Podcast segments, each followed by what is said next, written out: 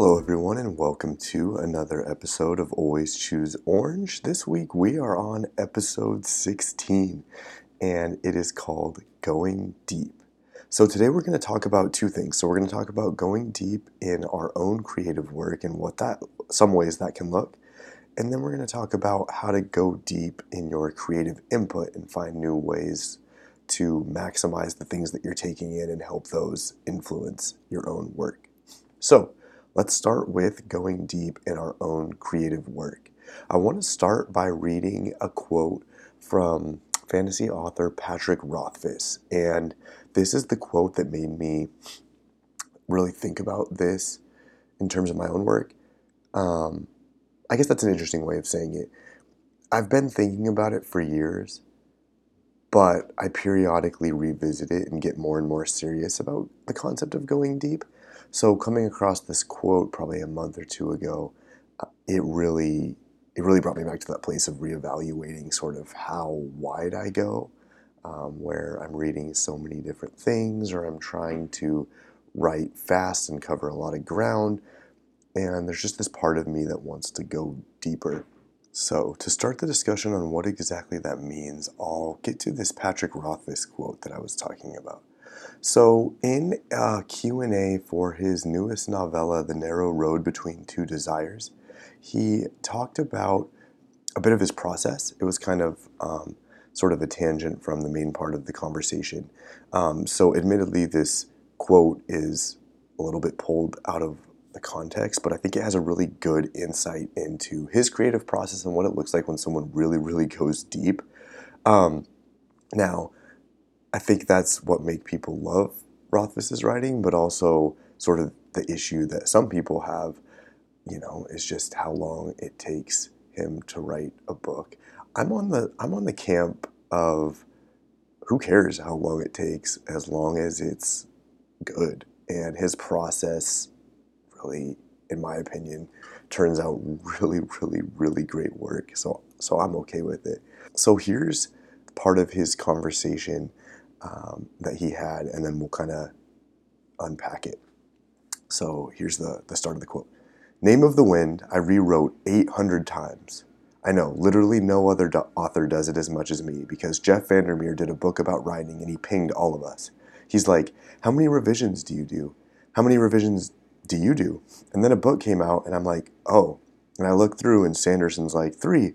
I do a draft and I give it a second pass and then the copy editor gets back and then I'm done.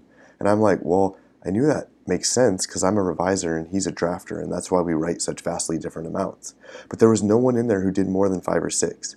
There was someone who was like eight, and I told them the truth. I go, What do you mean draft? For Name of the Wind, I know I had at least 200 beta readers who read the thing, and I talked to them about it, and then I made changes based on their feedback. But that doesn't count the hundreds of times I printed it out, read it myself, red penned it.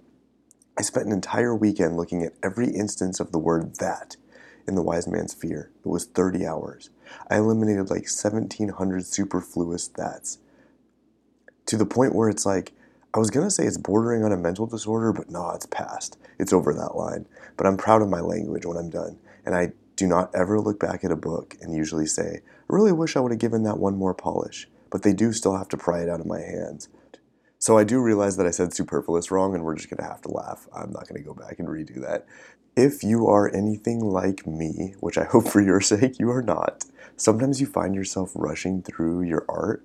I find this specifically in writing, which I would say is my main creative endeavor. Sometimes I'm working on uh, my novel and I just find myself wanting to be done, wishing that I'd finished with this section, with the book, feeling like I haven't went fast enough, feeling like I've wasted a lot of time. And I've started recently questioning that, saying, why am I doing that? Why am I trying to do this so fast? Why does it matter how fast I do it? Why am I trying to finish something that I say I love doing? Why am I just trying to get through it?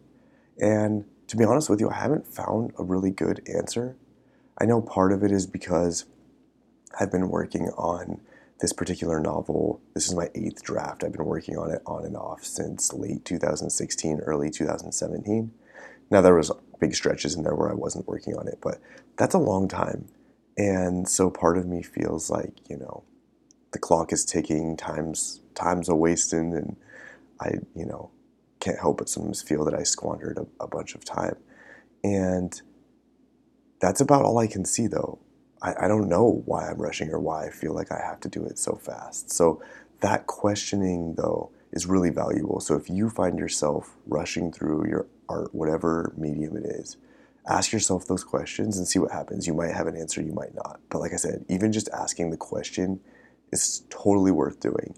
If you don't deal with rushing through your work, if that's if you're really comfortable with your pace, then you're good. You might even want to turn the episode off because it might just be a waste of time, to be honest with you. Um, and good job if that's you. That's awesome. I really think that's the coolest thing ever that you found a really nice pace and are able to feel comfortable in your creative work because I think that's the most important part of doing this. It's not, you know, just to get it done. But yeah, as I was saying, I've been in this inquiry of figuring out why I rush through things. And re- recently, I finally started reading several short sentences about writing by Verlin Klinkenborg. Uh, it was a book recommended by a couple people. If I remember right, I think Tim Ferriss recommended it. I know Austin Kleon did in his newsletter a while back. But I've been meaning to read it for a while, just never did. Picked it up a day or two ago, and it's absolutely blowing my mind. And the premise of the book is this is like a, you know a super summed up version, and it's a lot more eloquent and impactful than I'm about to say.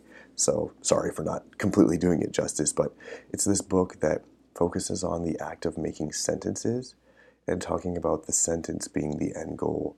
Um, because if you have a beautiful, concise, easy to understand sentence, and you keep doing that throughout the work, it's going to form a beautiful piece of writing at the end. And it talks about a lot more than that. That's, again, the oversimplified version. But it's blowing my mind. I immediately started processing some of that advice and rewrote the prologue to my novel this morning uh, before work in the morning after I woke up. And it's the piece of writing I think I'm most proud of in my entire life. Uh, just from reading this like 280 page book, and I'm not even done with it yet. And the wisdom and the perspective shift within it is doing wonders. It's helping me slow down, it's helping me appreciate the rhythm of language, it's helping me appreciate clarity, conciseness, and spending time on each sentence until it feels like there's nothing else to change and then moving on to the next one and just slowing down because I and a lot of people say this too. I've been in this sort of iterative phase where it was first draft, get everything down as fast as possible.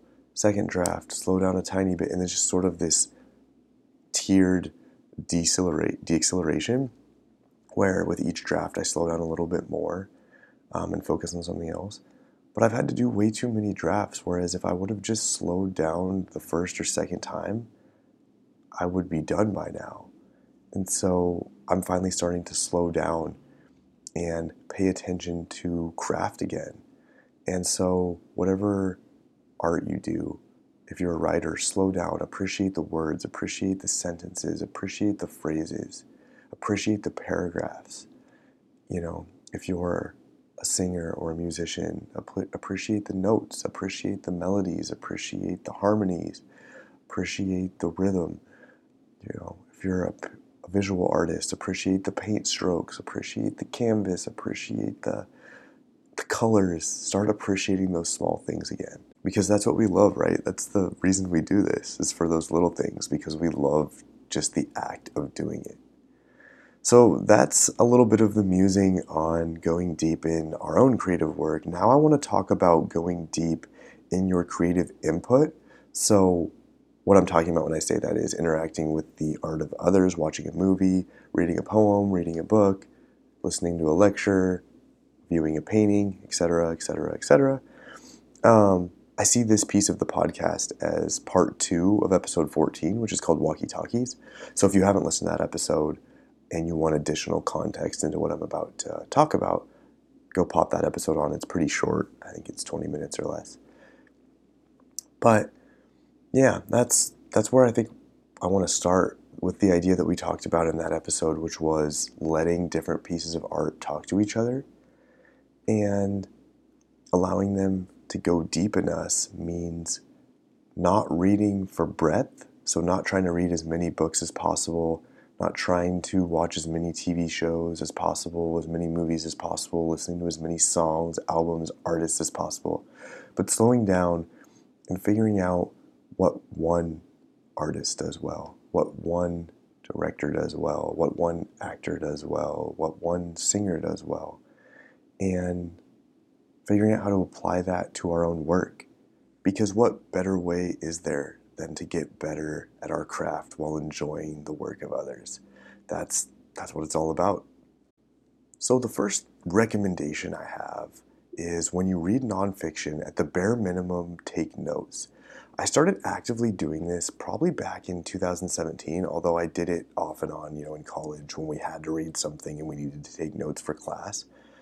The act of taking notes drives things deeper into our memory, even if you never go back and look at the notes. The act of writing them, I've found, and having to communicate and distill the information into our own words, or even if we're writing down someone else's quote, that helps it go deeper within us. Um, I have these notebooks and I label them with the month and year that I start them and the month and year that I fill them. And I, I take notes on almost anything I'm reading, watching, or hearing, or thinking about, ruminating on. And it's one of the most valuable practices that I've ever done as an artist because I can go back and see where I was at and what I was thinking about and what I was trying at sort of any moment in time. And so that's the first thing. If you read specifically nonfiction, but if you're reading fiction and you're a writer, jot down phrases, jot down images, jot down sentences about, you know, the parts that you like. Then the second recommendation is read those notes again, the, the, amount of time is arbitrary, but you could say every year, every six months, different things that you wrote down will speak to you in different ways that you might not have even seen when you wrote that note down. I've had things that I wrote down in like 2017 or 2018 speak exactly to something I was going through now. And if I wouldn't have went back and seen that, you know, I wouldn't have had that access point, um, and been able to, to grow through it in that way. So reading through those notes once you take them is really powerful. Um, the third thing is find a way to practice what you're learning, make it actionable as much as possible. And there are a lot of ways to do that. So, one of the most obvious ways to do that is if there are exercises in the book you're reading, actually do the exercises, right? They always say that. And I've done this a billion times. Seen an exercise in a book and thought one of two things. Either, yeah, I'm not going to do that, I'm just going to keep reading. Or, oh, yeah, that's cool, I'll do that later, and then never done it later. You know, if you're reading a book on writing and it t- gives you a writing exercise, put the book down, go do it. If you're reading a book on meditation and it gives you a meditation exercise, put the book down, go do it. We're not going to do it later. Maybe you have more willpower than me and you will do it later. If so, bravo, keep doing that. Those are the easiest ways to put ideas into practice. But if a book does not have clear examples or exercises, make up your own. Ask yourself constantly what can I do to put this information in practice? How can I embody these ideas so I can hardwire this information in my nervous system? Because that's where it's going to really make a difference. Intellectual information is cool. I'm all for it. I love it. I love learning for the sake of learning. It's fun to know things, it's fun to know how things work. There's absolutely nothing wrong with that. But if you really want it to go deep, find a way to practice it. And sometimes this involves taking a concept from one book and finding another book on that concept with exercises, or maybe you could look on YouTube for exercises around the thing you're reading. There are a ton of ways to put something into practice. But even the act of asking yourself, how can I practice this now, is extremely powerful. Um, the last recommendation that I have around this that I've actually put into practice. So I've put all of these ideas into practice at some point or another. And that's not to say I do this all the time, right? Like Sometimes I do them and sometimes I don't. But every time I have done them, I have not regretted it. The last recommendation in helping sort of your interaction with outside art go deep would be to make your own piece of art with the compost of the ideas you're taking in. This is the single greatest way to learn that I have yet to come across. And in some ways, it's a combination of all the other ways of learning what we just talked about, that we just talked about. Because in order to make a really good piece of art, in my opinion, you usually had to have experienced at least some aspect of it. Some of it can just be intellectual synthesis and all of that. But it's so powerful when we're talking about what we've actual, actually experienced. And in order to really understand something, we need to not only put it in practice, but we need to be able to explain to others how it works. And that's just a great way to practice synthesis. So, an example is like back in, I think it was 2016, maybe 2017, I got really interested in the history of hip hop music. And I started reading a few books on the subject. And to internalize the information, I decided to make an immersive playlist of hip hop songs that told the whole history of the genre. But I didn't stop there. I wanted to have the artists and producers themselves tell the story so that anyone with no knowledge of hip hop could listen to this huge playlist and have the context for each song. So the first thing I did was reference a handful of people's playlists on the most influential rap songs that told the story of the genre. That took me hours of listening, reading, analyzing, arranging, and I ended up with this huge list of songs uh, by order of the year they released. And then I went to YouTube and started watching hours and hours of interviews with these different artists, producers, songwriters who made these songs. And I started chopping clips of the most interesting parts that could explain the cultural importance of these songs. And I worked on this project for months. And then, you know, eventually my interest shifted. And I also realized that I was not the first person to think about this type of thing. Obviously, right? I'm sure you're all laughing. I discovered Shea, Serrano. I actually don't know how to say his name. It's either Shea, I think it's Shea Serrano. He wrote this incredible book called The Rap Yearbook, which basically did what I was trying to do, but way better. So, also, if you love rap, that book is phenomenal. He's an incredible writer. Um, anyways, despite that, I don't feel like I wasted any time on that project. It was a ton of fun to work on, and it taught me far more than I would have learned had I just settled for other people's interpretation on the history of hip hop having to do my own research, having to synthesize these ideas, having to immerse myself in it gave me a far deeper understanding of the subject. And there are other ways you can do it. If you're interested in something, make a podcast about it. Do anything public that forces you to learn to actually learn about your desired subject and explain it to somebody else clearly.